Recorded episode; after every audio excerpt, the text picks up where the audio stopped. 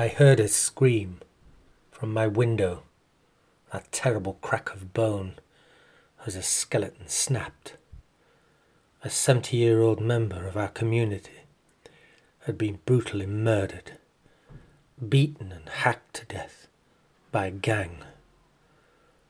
I'd rushed to try and save her, but it was too late. She was already dead. The scent of her blood hung heavy in the air. They'd cut her to pieces. This beautiful woman who'd been there all my life, slaughtered in the street. Her severed limbs lay sticky with congealing blood. I looked at my neighbour speechless with horror at the crime committed.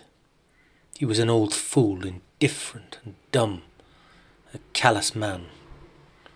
He just said it had to be done. I raged back. I wish to God it were you lying dead, not beautiful Mrs. Maple.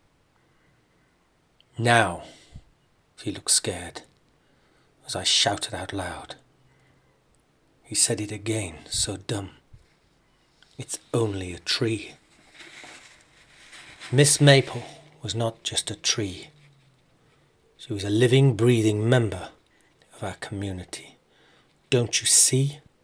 You dumb old sea.